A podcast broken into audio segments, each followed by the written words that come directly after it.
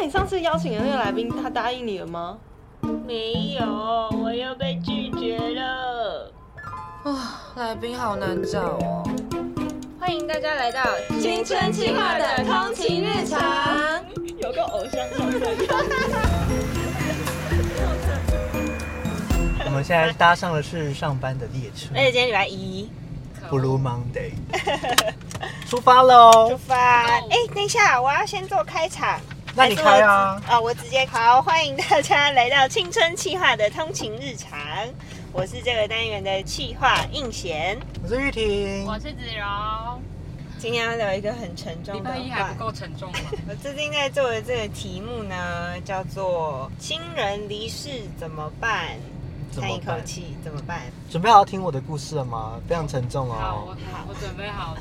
就是我在高三，就是大家可能现在正经历要大考的阶段，我就是得到一个晴天霹雳的消息，就是我爸就刚好在那时候就是讲不出话来，声音会没有声音这样，然后我爸就去大医院检做检查，然后一检查就哇，一检查不得了，就直接是肺腺癌，然后第四期，哦，对，反正发现就已经是晚期了。嗯然后刚好发现那时间点又是正在大考的我，当下真的可以体会到什么叫一片空白。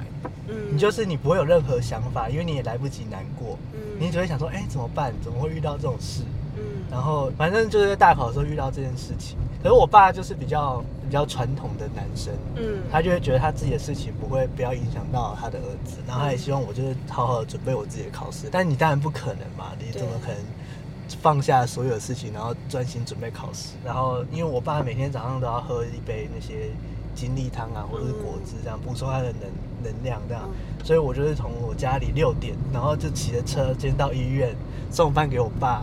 然后再去学校念书，放学之后就是念完书再回来医院，然后看我爸，然后再回家，这样、嗯就是周而复始，这样大概高三那一段期间，所以选科系上我就自己给自己的一个限制了，就是我不会去填呃北部以外的学校。其实我在国中、国小我就是很确定我想要到台北念大学，然后当下你就觉得啊，我以前计划好的事情全部都打乱了，嗯然后你那时候就会有有这种这样的算是负面情绪。嗯然后我爸非常幸运，就是吃标靶又一直有在控制，控制到我大学要毕业，嗯然后就是刚好没有药了，他就会没有办法，他就只能用最直接的治疗方式，可能就是化疗。嗯所以他我爸的会掉发啊，会精神不好啊，嗯然后你就会看我爸逐渐衰弱的那一面就是会经历那个过程。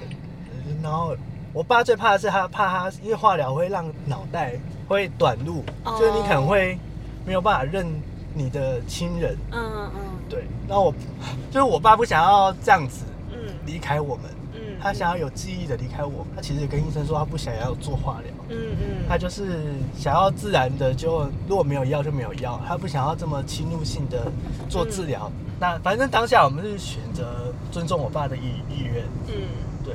然后因为我们我们一路走来也有五六年的时间，嗯所以也觉得我爸跟我妈在路这个路上只是走得蛮辛苦的。嗯就是我妈也要，哇吼！哦，这应该不能剪进去吧？然后你在上班哭成这样子，没有你就会知道我妈很辛苦啦，就是嗯就会知道我妈在这上面也能做出很多的取舍啊。然后这个状态真的很长，五六年的时间，那真的不是一般人意想得到的事情啊。你五六年你都会想说，哇，我爸会不会明天就突然发生什么事？嗯你那颗心就一直心悬在那里，你要做什么事情都会有一个挂碍，嗯你就会觉得想说啊，不行，我爸可能会突然怎么样怎么样。嗯嗯那时候还会怪我爸说，为什么你要生病？嗯因为你的生病让我不能怎么样怎么样怎么样，当然都放在心里，但不肯明讲，但是你也不要太过于苛责自己，嗯这就是你正常的情绪。对。对啊，特别是就是他是经历了这么长的时间，对不对？嗯，对就，是你说五六年，我觉得他就是很有心理准备，嗯然后很冷静的在面对这一切。但我觉得我那个时候的状况就是我太天真，嗯我我的呃经验是我阿公阿妈的过世、嗯啊，我是很就是阿公阿妈带大的小孩，所以我跟我阿公阿妈非常非常的亲。然后那个时候也是阿公就突然生病，嗯就是状况，反正就在家里状况都很不好。可是那个时候我的心态就是，我都保持着很乐观的心情。我觉得乐观有好也有坏，坏就是我没有想到他真的会走，我每天都还是想着说他应该不会走，嗯。然后还是想着说我要继续过我的大学生活，反而没有去珍惜最后跟他相处的一些时光。他那时候半夜就是会说背很痒，嗯。然后有时候也会说什么他看到什么现象，就是有点可能接近弥留了。嗯嗯。然后我阿公就一直说他背很痒，想要我帮他抓背。嗯然后我抓了一两次、两三次、四五次之后，他还是一直说很痒。后来我那时候就赌气，我就说你我没有办法再抓，就是我明天要上课，我也有自己的压力，我自己的学业，我就说阿公我真的没有办法，我要睡觉。然后他就还是一直在那边，可能有点哀嚎的，就希望有人去顾他。嗯然后等之后阿公真的过世的那一刹那，嗯就真的是完全脑筋空白。嗯我那个时候的空白不是不是接受，是我根本就不能接受。我觉得我在逃避，就真的是什么话都讲不出来，眼泪就一直流。嗯而且最扯的是我阿公走之后，因为我阿妈也是有点受到打击，嗯所以他三个月之后啊，我阿妈也走了。所以我最喜欢、最爱的两个人，就在一个近期内都离开。然后，可是你上学还是要去嘛，啊，你活动还是要去嘛。你在外面跟朋友玩的时候，你都没事，然后都不怎么样。可是，一回到家，你看到原本会迎接你的人，嗯原本会传来的什么日本演歌的音乐、嗯电视新闻的声音都不在的时候，那一刻就会开始狂哭。嗯可是那个时候我还没有学会怎么去调试这个心情，所以我那时候真的很幼稚，我每天都去住我朋友家，我就是不想回家，我直接就是搬搬过去，然后跟我爸妈直接说，我就是住在这里哦，我觉得离学校比较近啊，我不会回去，但其实就是我不想要去面对哦那个空荡荡的痛苦的家。嗯然后再补充一个，就是他刚刚说我是有准备的嘛，嗯但其实没有做好准备的那一天，因为那一天还没有到来，你永永远不会准备好。虽然我有长达五六年时间，每天都在想说我爸会不会哪一天后面就走啊，我已经觉得心里想说我已经做好我爸会走的准备了，嗯但其实不不会的，你永远不会做好那个准备，因为你当下发生的时候，你还是会一片空白的。对。好好奇今天来宾是什么啊？这样会不会听了就非常有感触？有时候再哭一遍。因为我自己本身就是一个爱哭鬼，然后我那时候也一直在想说，天啊，我一定会泪洒摄影棚，不论是谁来。最后邀请到的来宾是验视机，但是结果我们却完全看到另外一种面对难过、面对失去的不同的面貌。嗯因为验视机他就说他本人其实是个超冷静的人，他遇到什么事情他不会有那种大起大落啊，或是大宣泄的那个情绪反应。嗯，所以那时候在那个现场，你就会觉得，哎，他怎么讲的，好像很冷静。但是我觉得这样也很好，就是是完全是另外一种不同的面对悲伤的方式。那我们就来听听看他怎么分享吧。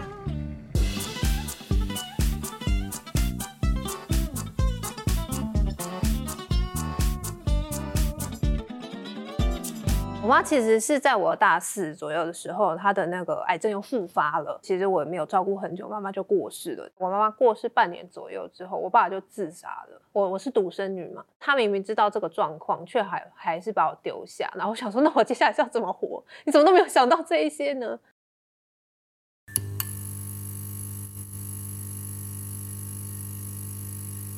青春有点烦，我该怎么办？Hello，我是柯宣如。面对亲人的离去，真的是一件很不容易的事情。虽然理性上都知道生老病死是必然发生的事情，可是真的面对的时候呢，还是会觉得措手不及，难以接受，甚至会觉得，哎，好像自己没办法振作起来了。遇到这样的状况该怎么办呢？今天我们就邀请到打造了一座厌世动物园的图文作家厌世机来跟我们聊一聊。Hello，大家好，我是验视机。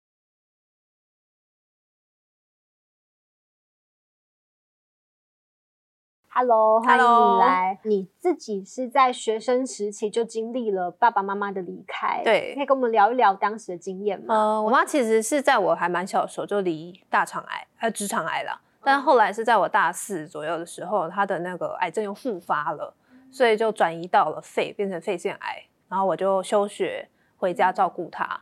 但是她身体状况实在太差了，所以其实我也没有照顾很久，妈妈就过世了。在这个过程当中，你会曾经很害怕，真的要面临到妈妈离开这件事吗？其实我在妈妈真的重病的时候，我反而没有害怕。我是在她刚诊断出来的时候，有一段时间是很害怕的，因为就是觉得就不知道怎么办，然后觉得这个好像很严重，妈妈可能会离开这样子。嗯可是反而进入他那个重病的情况之后，是所有的心精神心思都是在应付那个病痛的状态，因为他的身体就是越来越虚弱，到后来就是变成要在床上喂饭，然后洗澡都无法自理，所以其实要花很多的时间跟心力在这方面上面。嗯那剩下的时间我 基本上都是只能休息的，所以其实真的是没有余太力去讲那些。对啊，有的时候甚至还会有一点不耐烦，这讲可能不太好，但是我觉得也是人之常情啦。是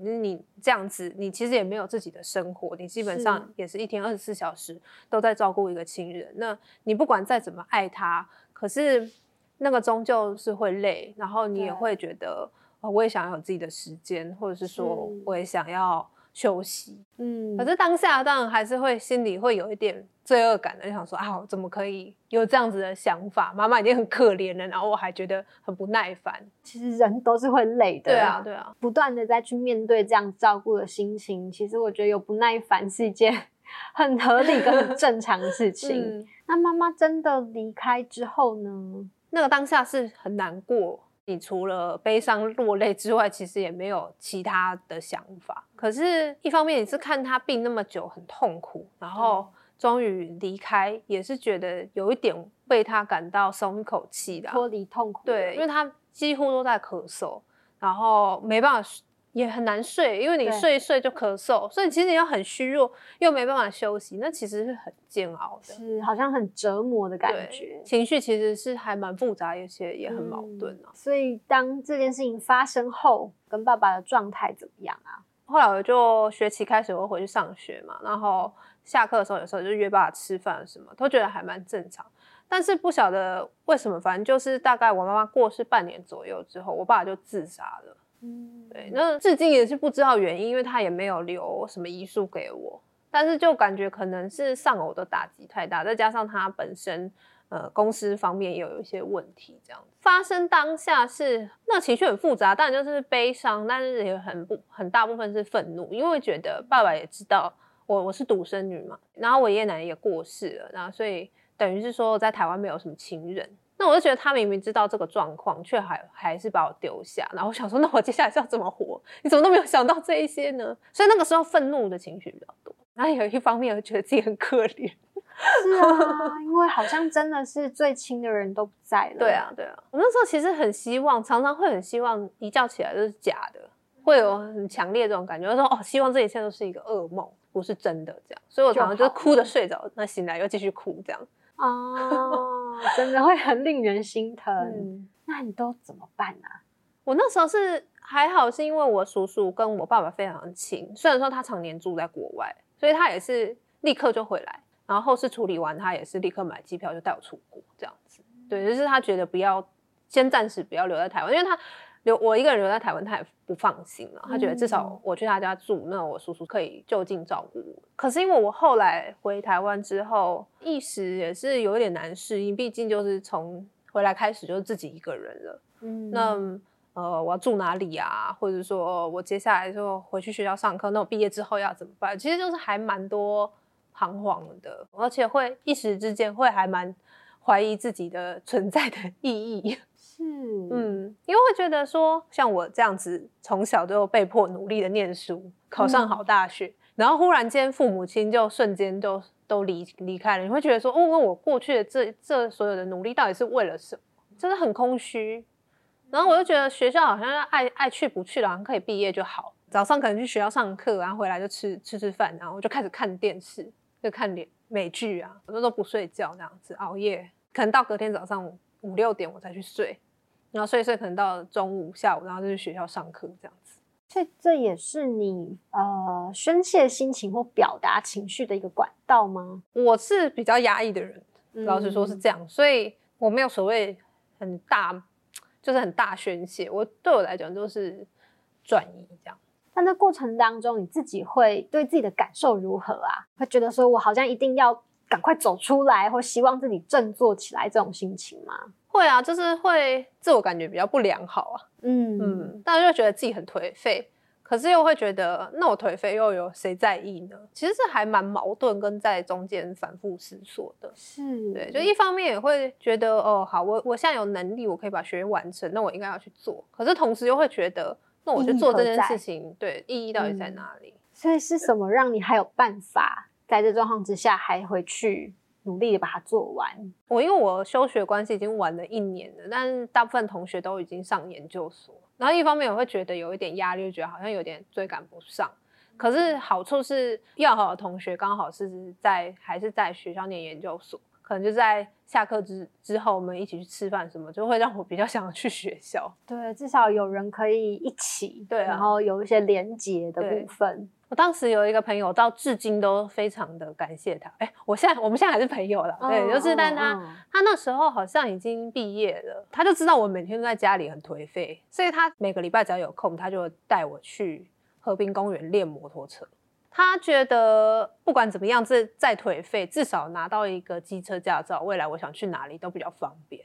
哦所以他都是很坚持这件事情，我真的很意兴阑珊，但是他也不管，反正他就是定时间到，他就来来我家按门铃对，啊，说来去练摩托车。然后就带我去哦练车，逼我去报考驾照，然后最后把驾照考到这样子。你觉得当时有考上那个机车驾照，对你自己来说有什么影响或意义吗？会觉得哦，我我还是可以做到某些事情，嗯不然之前可能会觉得上课就是那样，就是觉得人生很没有意思。嗯可是当我觉得说哦，我可以骑车的时候，觉得哎，好像我生活被拓展开来一点。后来有什么转折吗？嗯，那种无所适从，或是觉得做什么事情都没有什么意义的，终于那个感觉消失。我觉得是在我开始画画之后，哦嗯，就是我开始做了厌世动物园这个粉丝专业之后，就是嗯这些动物，哎，不知道为什么，因为他们的这个表情，反而贴近了很多网友的心，所以大家就开始觉得，哎，这好像蛮有趣的，然后就慢慢慢很多人来看，开始有粉丝出现，然后我画的东西有得到一些回应，然后有人留言给我，或者说转贴啊什么的。我没有想到自己的一种好像有点无心插柳，居然可以跟这么多人产生共鸣。就是原本人生可能觉得没有太大的目标或意义，但是现在就是因为创作的关系，逐渐的觉得，哎，好像我做一些事情是有意义的。是嗯，就是我的创作可能可以逗一些人笑，然后有些人很喜欢我的创作，那这件事情我觉得是给我还蛮大的支柱啦。订阅青春发言人的频道，开启小铃铛。所以面对可能现在正在经历这样子的同学，你有什么建议吗？我觉得首先是可以接受自己正在悲伤这件事情，就是沉浸在悲伤或是负能量这件事是很正常的，没有什么错。对，所以不需要去太过强迫自己说啊，我就不能哭，或者是说嗯我一定要明天就要振作。其实要多给自己一点时间。那另外就嗯是，我觉得能够找到信任的人倾诉是很重要的，可以跟兄弟姐妹倾诉，或者是说有很要好的朋友、信任的长辈嗯等等的。我觉得找到一个愿意听，然后愿意关心你、好好的陪伴，对，又信任的人是很重要的。然后呃，不要去害怕把自己的感受讲出来，是对，因为我觉得讲出来其实是对你去厘清自己的状态是有很有帮助的事情。嗯蛮多人都会在讲走出来这件事情，嗯嗯然后会在想说，到底还要多久才能走出来？这个走出来到底会长什么样子？你自己在这方面有什么体验吗？你只能够淡忘了，就是 人家说时间是最好的解药是有道理的，因为这个情绪它是本来就会存在的，对我们来说是重要的人离开了，那你不可嗯。能有一天醒来，我就哎、我完全不在意这件事情，这是、嗯。这是不可能的事情，所以对我来讲，我并不觉得有所谓的走出来，嗯。而是说你要如何让这个伤心的感受或是痛苦的感受对你的生活的影响变小。嗯对，所以不是说我们要去否认这个难过的感觉，而是说你怎么样接受它，但是不要被它影响。因为我觉得接受是很重要的事情，它不是一个一瞬间就做到的一个行为啦。重点是说你在你的生活之中，你要找到让你快乐的事情。嗯，无论是说去跟跟朋友出去玩啊，或者说。呃，我是做创作嘛，你会在某一个时刻忽然发现说，哦，这件事情没有让我这么难过了。是对我，或者说某一个。个瞬间，你会觉得，哎、我其实还蛮开心的，我的生活过得蛮好的。面对亲人离去，真的是一件很不容易的事情。有的时候会有悲伤，也会有愤怒或自责。但是，就如验视机说的，先允许自己拥有这些情绪，然后找到适合自己的方法，帮助自己度过。时间有时候就是最好的解药。